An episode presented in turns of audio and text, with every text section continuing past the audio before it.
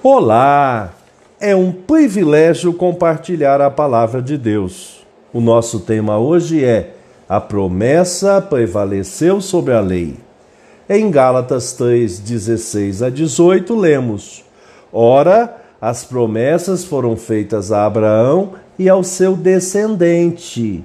Não diz e aos descendentes, como falando de muitos, porém, como falando de um só e ao seu descendente, que é Cristo.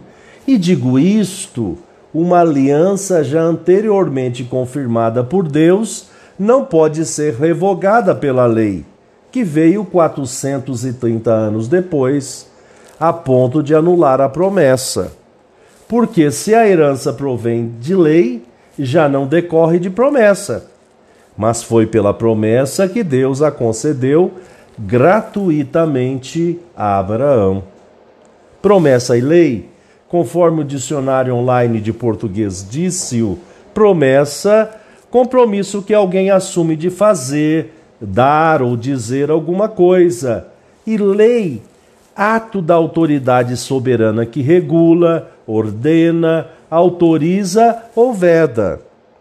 Neste contexto, o apóstolo Paulo elucidou que a aliança efetivada por Deus com Abraão, 430 anos antes da lei mosaica existir, não poderia ser revogada por esta lei. E o grande detalhe revelado por Paulo foi: ora, as promessas foram feitas a Abraão e ao seu descendente, não diz e, e aos descendentes, como falando de muitos, porém como falando de um só e ao seu descendente, que é Cristo. E digo isto, uma aliança já anteriormente confirmada por Deus não pode ser revogada pela lei.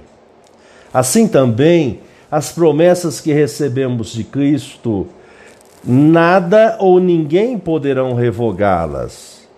A vida eterna, por meio de Jesus, a presença do Consolador até a sua vinda, a ressurreição do corpo e o corpo glorificado. Glórias ao Deus eterno pela grandiosa graça nos dada. Pensamento para o dia. Obrigado, Jesus, porque somos herdeiro da promessa. Deus te abençoe.